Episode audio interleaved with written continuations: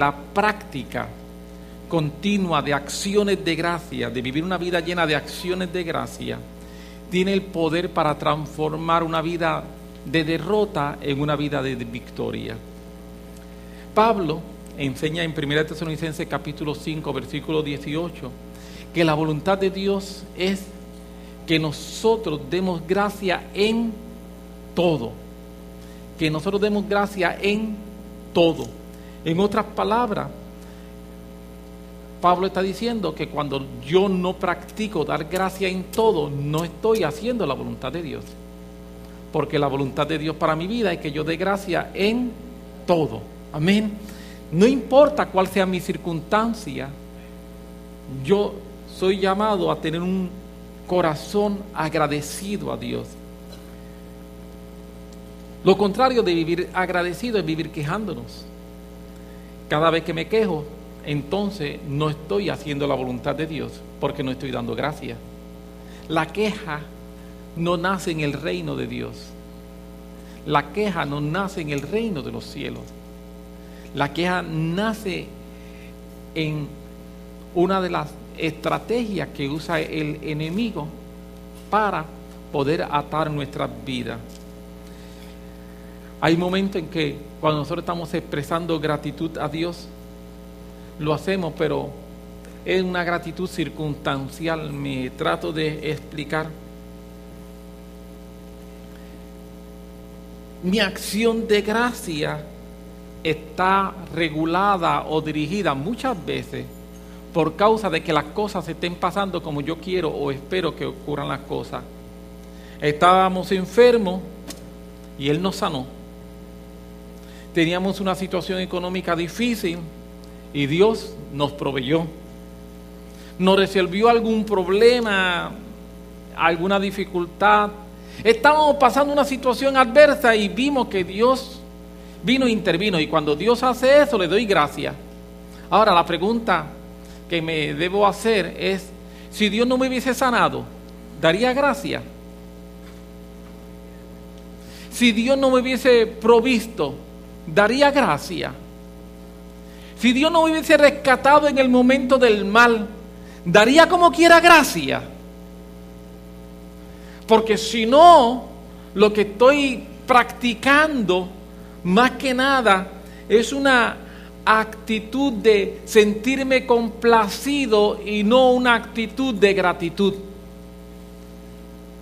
Mi palabra, gracias Señor, tú eres tan bueno, es el resultado de que Él me está complaciendo y no es el resultado de que yo me siento agradecido por Él. Y la Biblia no me llama a mí a estar complacido, sino a ser agradecido. Estar complacido es el resultado de mi estado de ánimo. Estar complacido es el resultado de haberse recibido algo. Mientras que ser agradecido no tiene que ver con mi ánimo, sino que tiene que ver con mi naturaleza. Tiene que ver con lo que yo soy. Dios me crea y cuando Dios me crea, Dios me crea para que yo sea una persona agradecida y que agradecimiento sea algo normal y natural en mi vida. ¿Me estoy logrando explicar? Así que hay una diferencia entre sentirme complacido y estar agradecido. En algunos momentos ambos pueden tener una eh, manifestación similar cuando las cosas van bien. Cuando Dios me contestó como yo quería que Él me contestara, porque Dios siempre me contesta, lo que pasa es que algunas veces dice no. Y cuando Dios dice no, yo digo, Dios no me ha contestado. Hace rato te contestó y que sigues preguntando y Él te sigue diciendo no. Aleluya. Entonces Dios no me ha contestado. Abre tus oídos para que escuche que te está diciendo un no grande. Me estoy logrando explicar. Entonces, ¿por qué yo adoro? ¿Por qué yo soy agradecido? Porque estoy complacido porque si es porque estoy complacido, es una emoción y las emociones no son confiables. Usted sabía que las emociones no son confiables, ¿verdad? Si no lo sabía, se lo quiero decir hoy. Sus emociones no confíe en ellas. no son confiables. Hoy usted está con la emoción que se puede llevar el mundo por delante y a los cinco minutos está con la emoción que el mundo le cayó encima. No son confiables. Como no son confiables, yo no tomo decisiones por mis emociones ni me dejo llevar por mis emociones. Entonces yo busco alinear mis emociones a mis convicciones. Yo soy una persona que vivo por convicción, no por emoción. Amén. Eso es Biblia, eso es lo que enseña la, la, Biblia. Así que es necesario tener esa diferenciación entre lo que es estar complacido versus ser agradecido. Sentirse complacido nace en mi alma, nace en mis emociones. El agradecimiento es el resultado de un corazón que ha sido transformado porque ha gustado la misericordia de Dios. Por último, para terminar mi resumen de la semana pasada, indicamos la semana pasada que para efecto de Dios es tan y tan y tan y tan y tan importante este tema de dar gracia que cuando Él pensó en capacitarme como creyente, como nueva criatura, el que está inscrito nueva criatura es, las cosas viejas pasaron y aquí todas son hechas nuevas. Cuando Él piensa en eso y Él piensa en que me ha dado un corazón y que me ha transformado y que me ha dado un corazón agradecido, Dios dice, eso no es suficiente. Voy a darle un don espiritual. Y uno de los dones espirituales, hay dones para hacer milagros para sanidades, para dar una palabra profética, para dar una palabra de conocimiento, para tener ciencia, para tener sabiduría. Pero hay un don, que es el don de hablar en lengua. Y el apóstol Pablo en Primera de Corintios capítulo 14, versículos 16 y 17 dice que el propósito de ese don de hablar en lengua es dar gracias a Dios. ¿Ah? Dar gracias a Dios es para edificación propia. ¿Sabe por qué? Porque cuando yo doy gracias a Dios se libera el poder y yo empiezo a, ser edificado. Pero 1 Corintios capítulo 14, verso 16 y 17, léalo, no me crea, lo dice ahí. Habla que cuando yo estoy hablando en lengua, estoy dando gracias a Dios.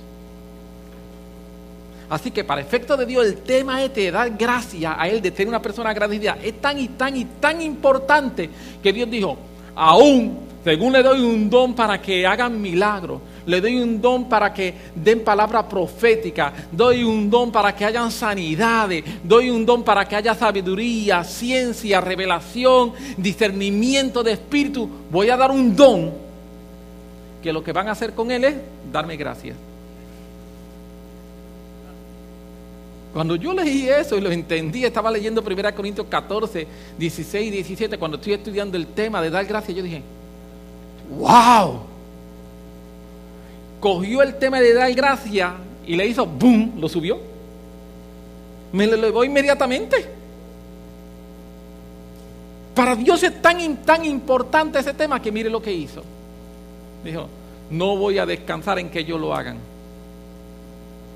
Ellos no van a saber lo que están diciendo, pero me están dando gracias. Ellos no van a saber lo que están diciendo cuando están hablando en lengua, pero me van a estar dando gracias. Pero yo quisiera dedicar los próximos quizás media hora a tratar de ver algunas razones que pueden entorpecer nuestra acción de gracia. ¿Por qué no practicamos más? ¿O por qué eso nos dificulta en algunos momentos determinados mis acciones de gracias a Dios? Creo que posiblemente una de las razones primordiales para no ser agradecido en medio de la adversidad y las situaciones difíciles es nuestra falta de visión de futuro. Porque alguien me puede decir, no somos agradecidos porque tenemos problemas. No, no es porque tenemos problemas, es porque no tenemos visión. Porque los problemas, te tengo una noticia, los vas a tener. Y aún Dios sabiendo que vamos a tener problemas, Él espera que seamos agradecidos. Así que la solución, la solución a mi gratitud, a una vida de gratitud, no es eliminar problemas, sino es llenarnos de visión. Muchas veces, repito, es esa falta de visión de futuro que nos imposibilita, nos limita el poder ser agradecido. Estamos tan centrados en, en nuestro hoy que perdemos de vista el mañana. Y cuando hablo del mañana, por favor, no me refiero a el mañana en el sentido físico, sino me hablo aún mucho más de lo que es la vida eterna. Yo creo que nosotros somos creyentes que hemos muchas veces perdido el enfoque de que nosotros no estamos trabajando para aquí, sino para allá. De que esto es pasajero y esto es temporero. Entonces estamos tan involucrados en esto de aquí que nos olvidamos de que yo no fui salvo para esta tierra. Yo fui salvo para la tierra nueva. Amén. Yo no fui salvo para estar aquí. Yo soy salvo para estar allá. Y entonces tenemos una visión limitada y tenemos una visión de 70, 80 años. Si dura mucho, quizás 90, 100 años. Y se nos olvida que nuestra visión tiene que ser una visión de eternidad. Una visión de eternidad. Dios es un Dios demasiado grande Dios es un Dios demasiado inmenso. Dios es un Dios demasiado extraordinario para pensar en 60 o 70 años. ¿Usted no cree? Estaba escuchando una, unas predicaciones en estos días bien interesantes y una de ellas eh, estaba dando un, dato, un dato interesante. Estaba tratando de crear una, que podamos tener una visión de lo grande que es Dios y de lo pequeño que somos nosotros. Y se hace la siguiente comparación, comparando la Tierra con lo que es la, nuestra galaxia, la Vía Láctea, para que veamos lo pequeño que somos y lo grande que es Dios. Si fuéramos a comparar la Tierra con toda la Vía Láctea, es como si imagínate que la Tierra fuera del tamaño de una peseta una moneda de 25 centavos, y compara eso con el tamaño de todo Estados Unidos. Ponemos una peseta en medio de Estados Unidos, es como decir, la peseta es la tierra y todo el resto de Estados Unidos sería la Vía Láctea.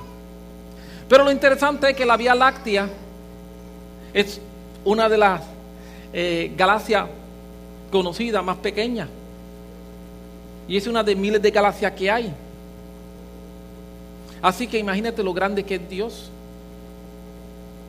Es como si la Tierra fuera una peseta y el universo conocido sea fuera el resto de la Tierra. Pero eso es lo que se llama como el universo conocido. El universo conocido hasta donde el hombre ha logrado llegar. Por eso es que se dice el universo conocido.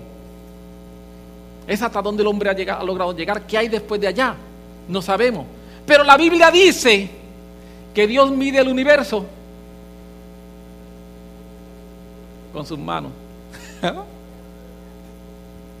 Imagínense qué grande es Dios. Imagínense qué grande es Dios. Que la Biblia dice que Dios con sus manos mide el universo.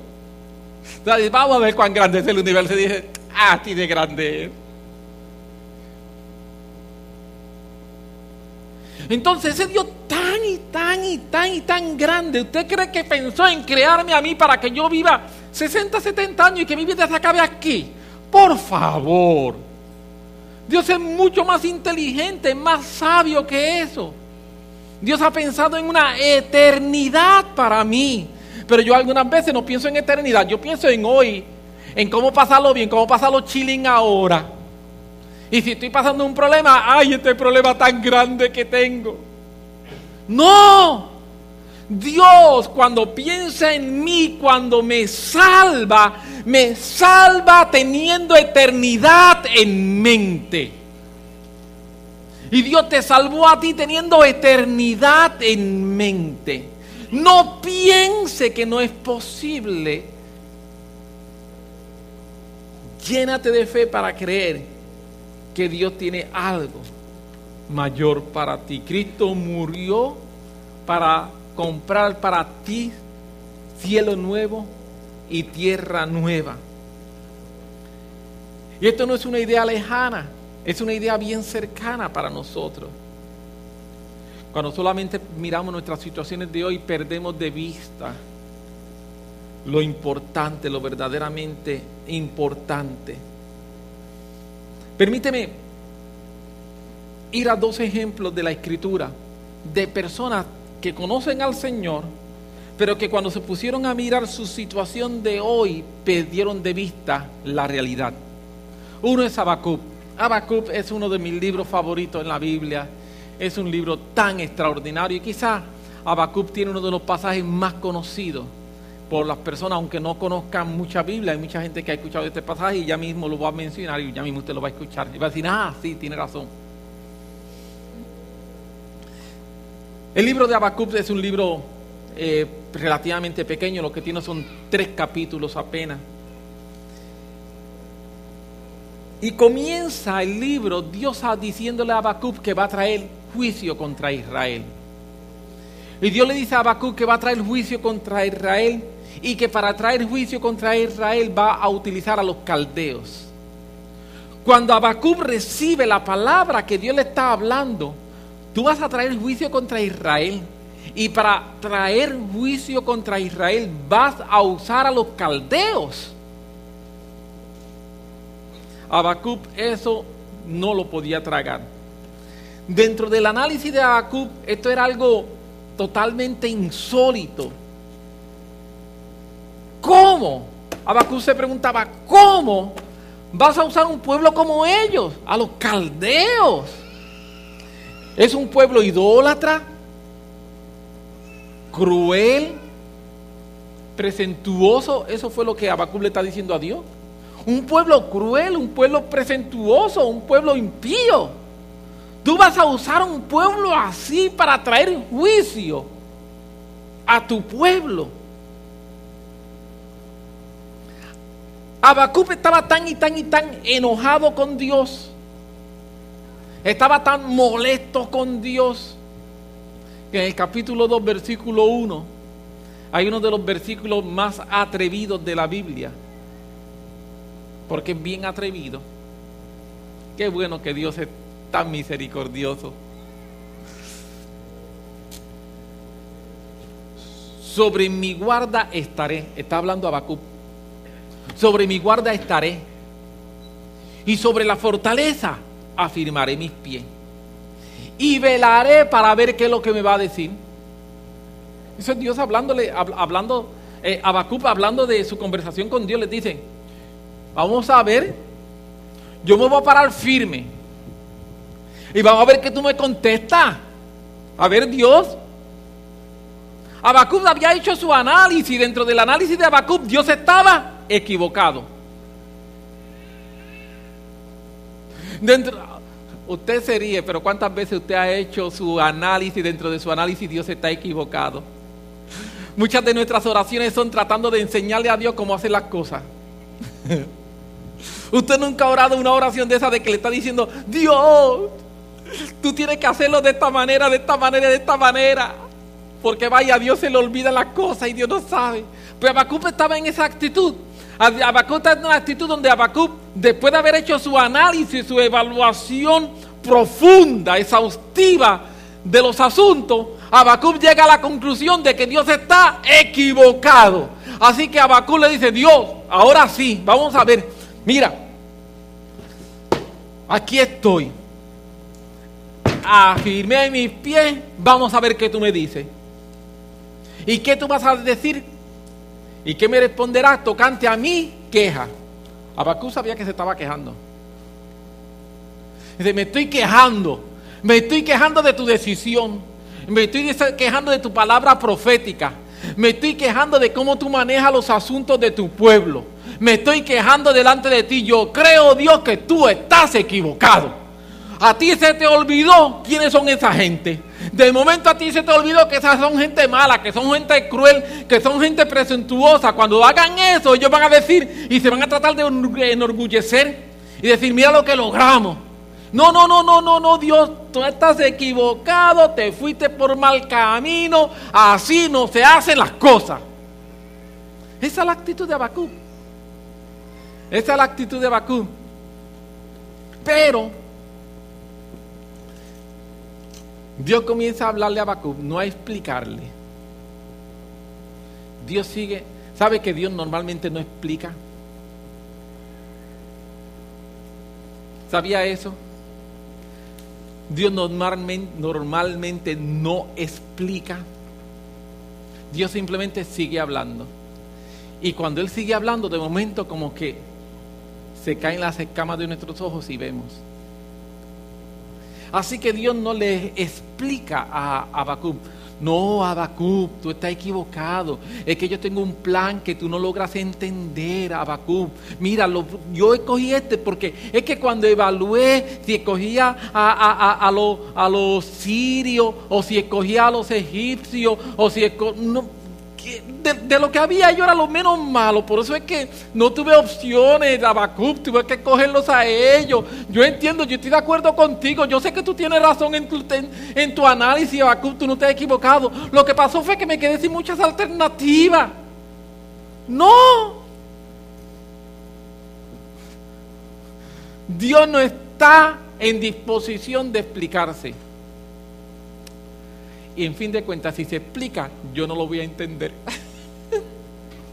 si Dios me explicara a mí por qué hace las cosas, es como un genio matemático explicarle a un bebé recién nacido eh, la teoría de la relatividad. Bueno, me la explica a mí como quiera, no la va a entender.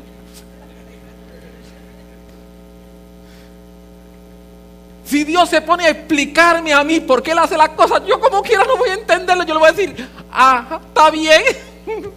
no entendí, me quedé igual. Porque es que sus pensamientos no son mis pensamientos, como son más altos los cielos que la tierra, son más altos sus pensamientos que mis pensamientos, dice la Biblia. Así que Dios no le explica a Habacuc, Dios simplemente le sigue hablando a Habacuc. Y entonces llegamos a ese versículo, esos versículos tan extraordinarios. Después que Habacuc, simple y sencillamente sus ojos se abren y Habacuc descubre una pequeña y sencilla realidad. Te voy a decir la realidad pequeña y sencilla que Habacuc descubrió. Y ojalá y tú y yo, si no la hemos descubierto, la descubramos hoy. Dios es más inteligente que yo. Dios es más inteligente que yo. Dios sabe por qué hace las cosas y el plan de Dios es perfecto. Y no hay nada que tú o yo podamos hacer, ni el diablo, para dañar el plan de Dios. ¡Wow! Capítulo 3, versículos 17 y 18 después que Habacuc ha sido confrontado simplemente con la palabra de Dios. Mire ahora Habacuc lo que está diciendo, desde de ser este Habacuc de Dios, tú estás equivocado. Ahora aunque la higuera no florezca, ni las vides haya fruto, aunque falte el producto del olivo y los labrados no de mantenimiento y las ovejas sean quitadas de la majada y no haya vaca en los corrales. Con todo, yo me alegraré en Jehová y me gozaré en el Dios de mi salvación. Cambió. Ahora está. Haz lo que tú quieras. No hay problema. Ahora mi agradecimiento no depende de sentirme complacido. Amén. Ahora mi agradecimiento no depende de sentirme complacido. Si fuéramos a poner esto en nuestra en nuestro Puerto Rico de hoy, aunque siga subiendo la electricidad, y me aumenten el agua. Aunque cuando vaya al supermercado vea que los precios están exorbitantes. Aunque los sueldos no aumenten y nos quiten los días feriados. Con todo yo me alegraré en Jehová y me gozaré en el Dios de mi salvación. Me estoy explicando, o sea, eh, las cosas no tienen que pasar como yo quiero que pasen para yo ser agradecido. Yo soy agradecido simple y sencillamente porque Dios puso agradecimiento dentro de mí.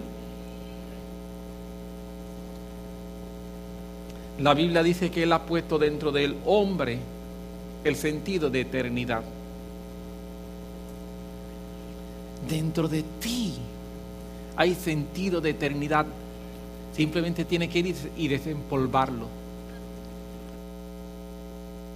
Es lo único que necesitamos hacer, desempolvar ese sentido de eternidad. Y cuando yo desempolvo el sentido de eternidad, digo,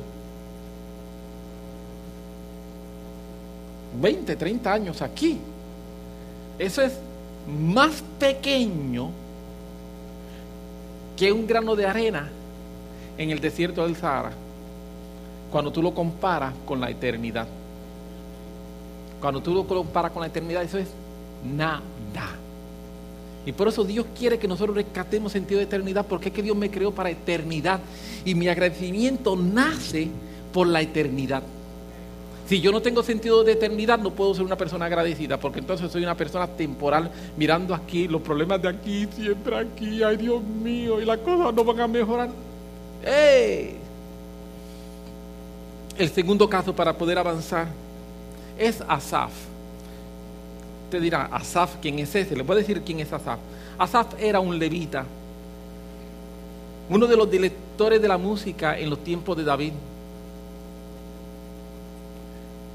Dentro de toda la gente que David tenía, los miles que habían tocando, Asaf era uno de los principales. No solamente eso, Asaf es un escritor en la Biblia.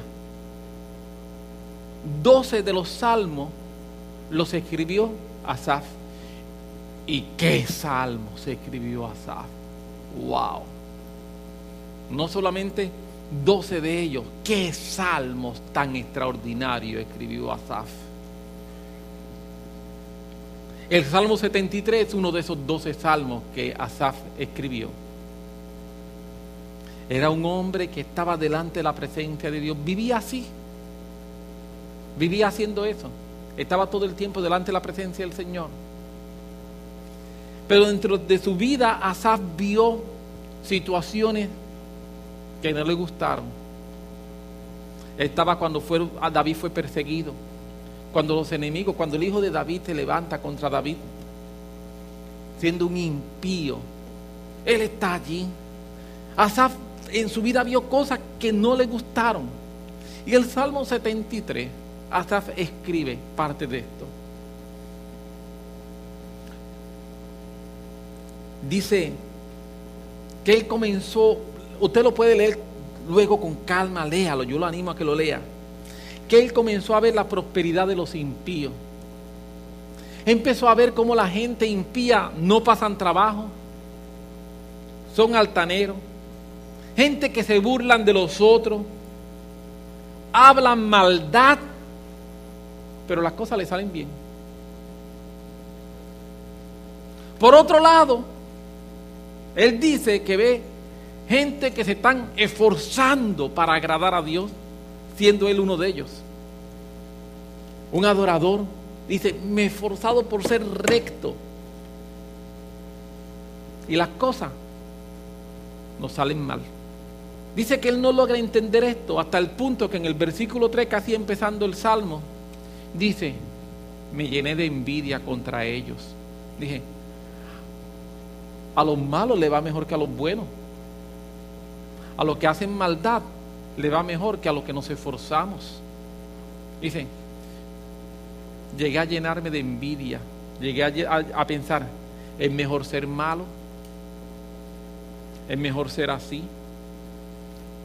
Si en fin de cuentas yo me esfuerzo por hacer las cosas bien y me salen mal. Yo me esfuerzo por ser una persona recta. Yo me esfuerzo por tratar a los demás bien. Y mira eso, son unos maltratantes, gritones. Y las cosas le van bien. Dice, me llené de envidia. Asaf está confundido, está quejándose, hasta el punto que en el versículo 16, cuando él está tratando de evaluar, simplemente analizar, él está en ese análisis de por qué a las personas impías las cosas le van bien y a las personas rectas como que se le hace tan difícil todo.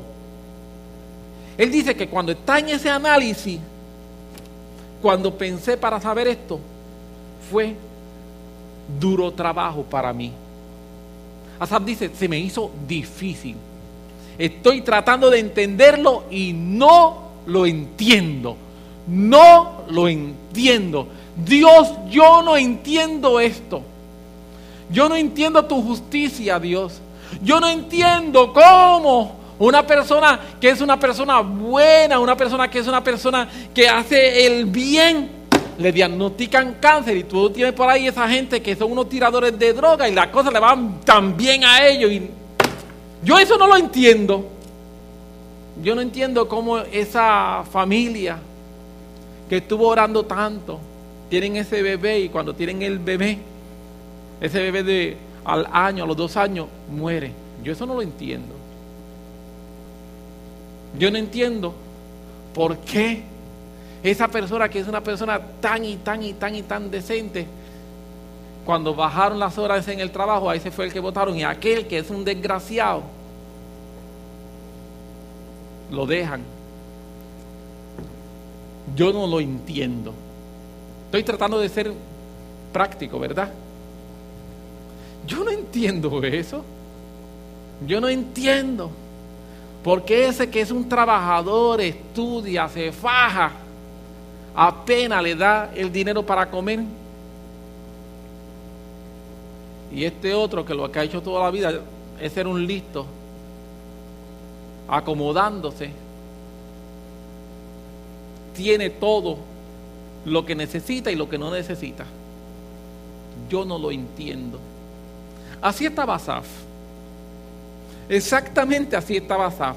Así que te tengo una buena noticia, no eres el primero que no entiendes. No eres el primero que no entiende. Asaf tampoco entendía. Y dice que cuando él trató de entenderlo, dije, cuando dediqué tiempo para saber, cuando pensé con para saber esto, o sea, cuando me puse a tratar de analizarlo, a tratar de buscar una explicación, a tratar de buscar una razón, a tratar de que, Dios, dime, ¿qué pasa? Dice, eh, demasiado duro. ¿Por qué? Porque no encuentro explicación. No encuentro razón. Dios, háblame. Y Dios en silencio.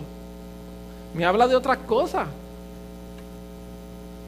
¿A usted nunca le ha pasado que usted le está haciendo una pregunta a Dios y Dios le habla de un montón de cosas menos lo que usted le está preguntando? Bienvenido al club. Dios. Pero algo pasó. Dice Asaf, hasta, hasta que entré al santuario.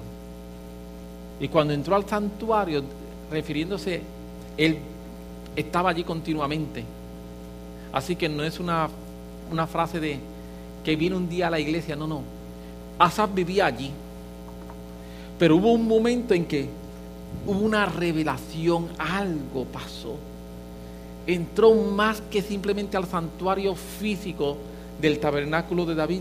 Logró penetrar un momento a la visión de Dios. Dice, entendí el fin. ¿Qué fue lo que entendió? El fin. ¿Sabe lo que es el fin? Eternidad.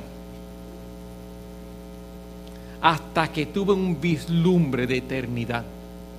Mientras su visión era una visión terrenal, no entendía. Mientras su visión era una visión de aquí, no entendía. Pero cuando su visión dejó de ser una visión terrenal y tuvo entonces visión de eternidad, entendió. Tú y yo necesitamos visión de eternidad. Tú y yo necesitamos visión de eternidad porque la visión de eternidad cambia mi corazón y me convierte en un corazón agradecido en fracciones de segundo. Tan pronto yo entiendo que Dios no me creó para aquí, sino para allá. Que no son 70, 80, 90 años. Que esto no se acaba aquí. Tan pronto yo entiendo eso. ¡Wow!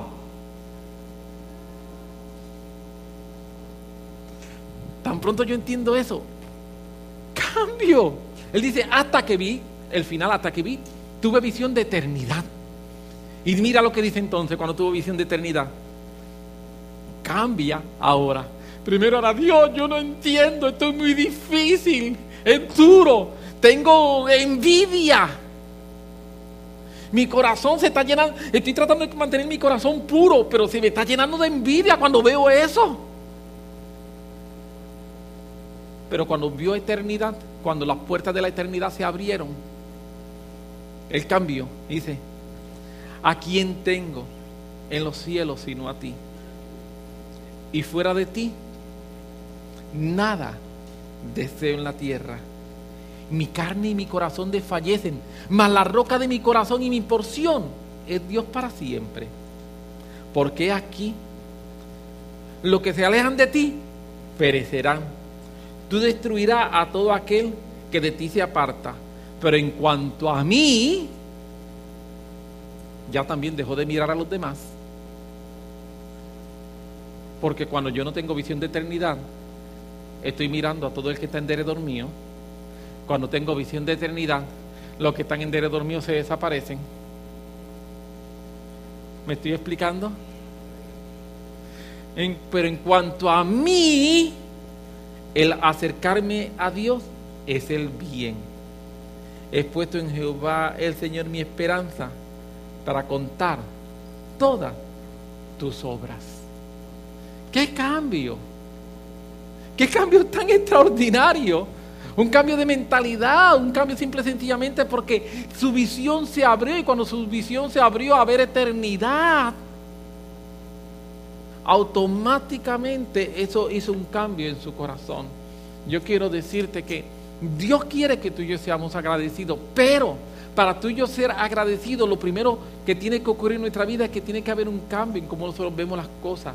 Tenemos que empezar a tener visión de eternidad. Dios ha depositado en ti el sentido de la eternidad. Usémoslo. Vamos a usarlo. Vamos a usarlo y Dios va a hacer cosas extraordinarias. Nosotros no predicamos un evangelio donde te estamos diciendo que por ser creyente no vas a tener dificultades. No, ese evangelio no existe. Por lo menos no es el evangelio correcto, más bien. Nosotros no predicamos un evangelio donde te decimos que por causa de que tú aceptaste a Jesús como tu Salvador, todo te va a ir bien. No, eso no es cierto. Vas a tener dificultades. Como cuestión de realidad yo quiero decirte como creyente, vas a enfrentar dificultades en tu vida. Vas a enfrentar problemas en tu vida. Algunas veces vas a tener más preguntas que respuestas. Por no decir que algunas veces lo único que vas a tener son preguntas y ninguna respuesta. ¿Sí? Hay veces en tu vida que vas a tener tanta y tanta preguntas, ¿por qué? ¿Por qué? ¿Por qué? ¿Por qué? ¿Por qué? ¿Por qué? ¿Por qué? Y no hay ninguna respuesta. Y cuando Dios te habla, Dios te va a estar hablando de sus planes. Y tú, ajá, pero contesta mis preguntas, no me hables de planes, yo quiero contestaciones. Y Dios no le interesa darte contestaciones, porque Dios le interesa llenarte de fe.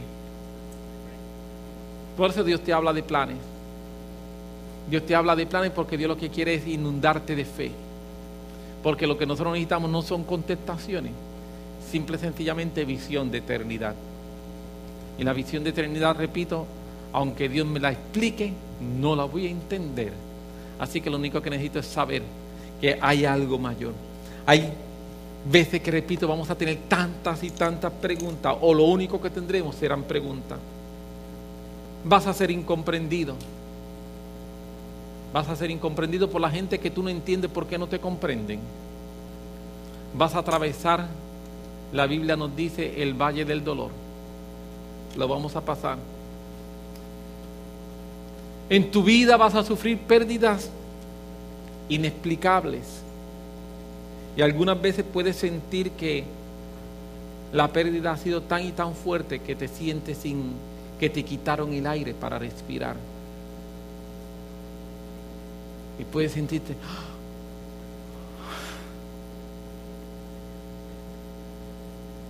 Pero quiero decirte algo, enfáticamente, enfáticamente quiero decirte lo siguiente, nunca vas a estar solo,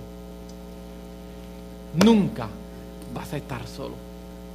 Puede llegar una situación que cuando esa situación llegó a tu vida, como te dije, tú sientes que te dieron un golpe y cuando te dieron ese golpe, tú no te lo esperabas, fue un golpe imprevisto y cuando te dieron ese golpe imprevisto, sientes que te sacaron todo el aire, te, te, te, quedaste sin fuerza, siente que no vas a tener energía para seguir caminando, siente que el mundo se acabó ahí, tratas de ver más allá y no puedes ver nada, pero yo quiero decirte, todo eso te va a pasar, sí, todas esas cosas te pueden pasar, pero yo quiero decirte lo siguiente, Dios no me ha prometido nunca, me ha prometido, nunca me ha prometido quitarme del momento de la dificultad y del momento del dolor. Dios sí me ha prometido estar conmigo, estar conmigo siempre, ser mi ayuda. Y, por eso yo estoy agradecido. Yo estoy agradecido porque Él está. Él está en medio de la dificultad, Él está en medio del dolor, Él está en medio de la tristeza. Él está. Nuestra predicación es una predicación muy sencilla y escúchala. No todo se acaba aquí. No todo se acaba aquí. No todo se acaba seis pies bajo tierra. No, no, no, no, no, no. Nos está 100% garantizada la victoria nos está garantizada una vida libre de dolor, un disfrute eterno de la bondad de Dios. Eso nos está garantizado. De eso se trata el Evangelio. El apóstol Pablo lo dijo de la siguiente manera, si solamente en Cristo esperamos en esta tierra, en otras palabras, en esta vida, en estos tiempos que estamos aquí, dijo, somos los mortales más digno de lástima. En otras palabras, si mi esperanza en Cristo es que Él me va a ayudar aquí y después de aquí esto se acabó, Pablo dice, hay que tener lástima de ti, eso no es fe. Mi fe, mi fe es que después de aquí hay más. Y que por lo que yo estoy luchando, viviendo hoy, es para lo que es después de aquí, no para lo que es aquí. No para lo que es aquí. Hay, hay realidades que, que algunas veces olvidamos y simplemente quisiera enfatizarla brevemente.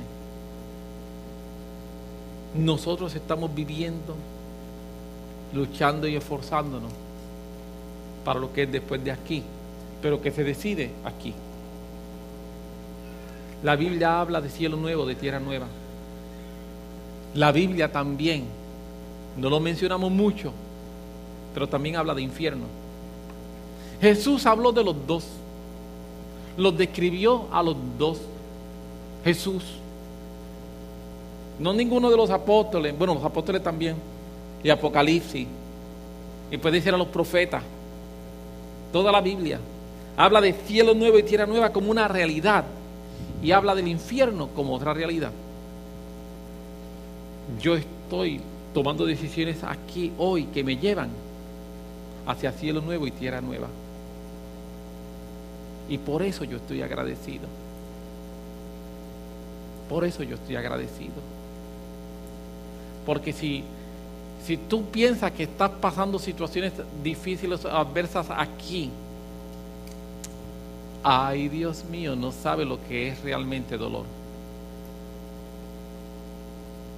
Jesús dijo, allí será el crujir de, dientes, y el lloro y el crujir de dientes, gracias.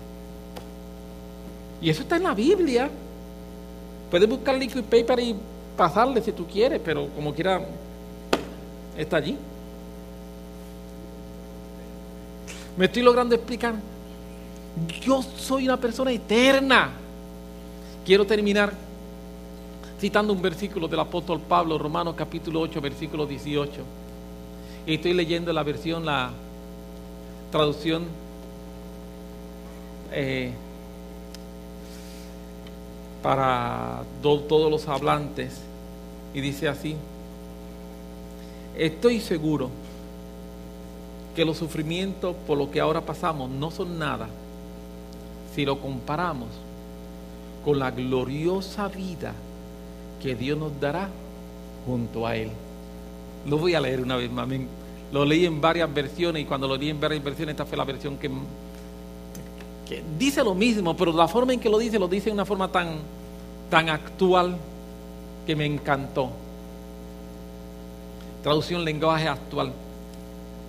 Estoy seguro que los sufrimientos por los que ahora pasamos no son nada si lo comparamos con la gloriosa vida que Dios nos dará junto a Él. Amén. Por esto, Dios quiere que tú y yo seamos agradecidos. Que seamos agradecidos por lo, lo que se nos, nos está prometido. Cuando tú miras lo que nos está prometido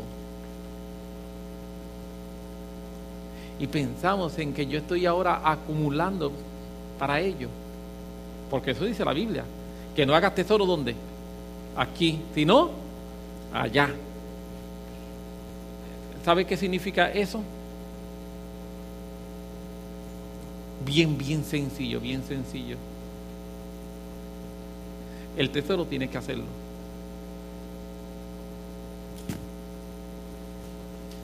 Amén. No estamos en una búsqueda del tesoro, estamos haciendo tesoro. Amén. No estamos en una búsqueda, vamos a buscar el tesoro, vamos a ver quién tiene el mapa del tesoro. No.